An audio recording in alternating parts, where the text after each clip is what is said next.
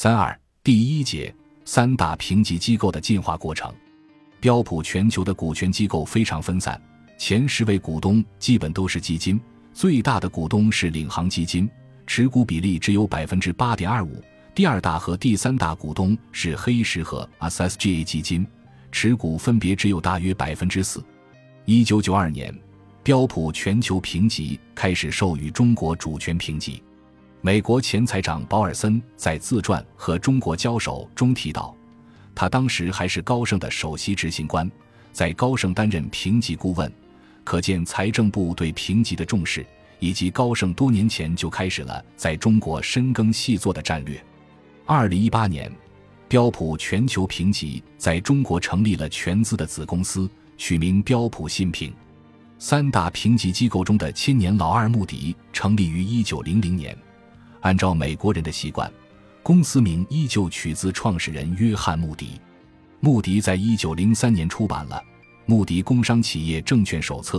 然后通过一系列收购兼并，建立了穆迪投资者服务公司。和标普全球评级一样，穆迪于两千年在纽约股票交易所上市。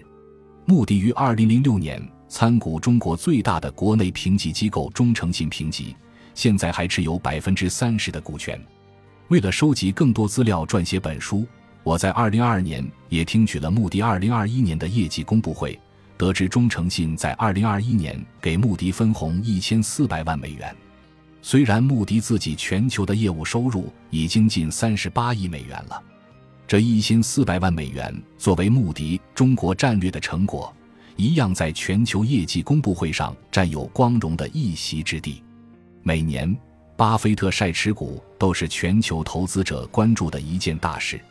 穆迪常年居于巴菲特投资组合中，巴菲特持有穆迪百分之十三点三二的股份，是第一大股东。除了巴菲特，穆迪第二到第四的股东和标普全球完全是一样的。领航、SSGA 和黑石分别持股百分之六点九四、百分之四点零一和百分之三点八五。巴菲特选择投资穆迪而不是标普全球，这是我当初在标普工作时一直抱有的遗憾。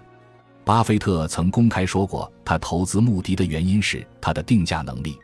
而且他也说标普全球评级和穆迪是双寡头。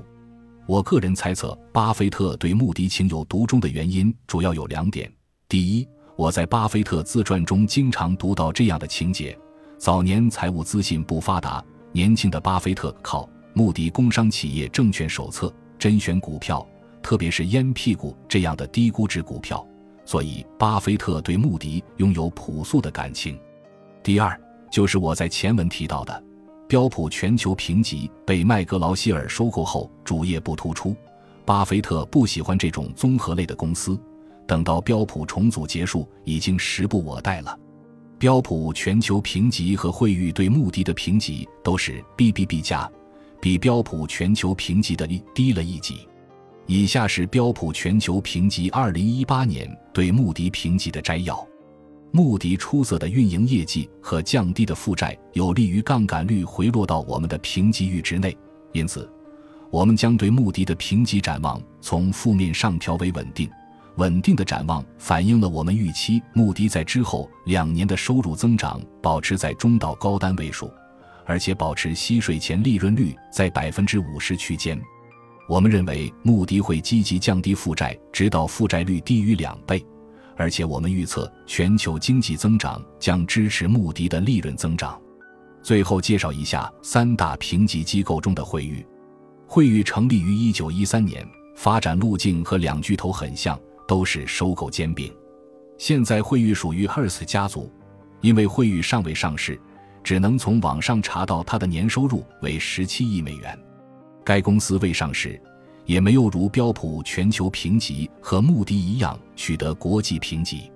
惠誉在中国曾经和联合资信成立合资公司，后来将股权出售给新加坡投资公司。于二零一八年在中国单独成立了信用评级机构惠誉博华，二零二零年取得银行间市场 B 类评级牌照。惠誉在大中国区的故事也比较有意思，按照网上的说法，是一个逆袭成功的故事。为什么这么说呢？因为标普全球评级和穆迪的影响力大，很多中资美元债市场的客户一开始时只取得这两家的评级。随着市场对高评级的向往，惠誉对发行人友善的评级让它的市场份额持续上升。后来，他开发了独有的由上至下的城投公司评级方法论，可谓进入独孤求败阶段。有一段时间，惠誉垄断了城投公司国际评级市场。直到穆迪也开发了类似的方法论，两家才开始平分秋色。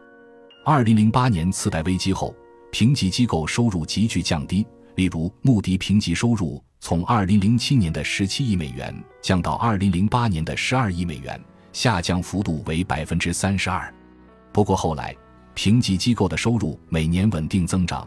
尽管我们在前面提到，过去十三年里国际评级总量减少了大概一百万个。穆迪二零二一年的评级收入是三十八亿美元，和二零零八年比较增长了三倍多。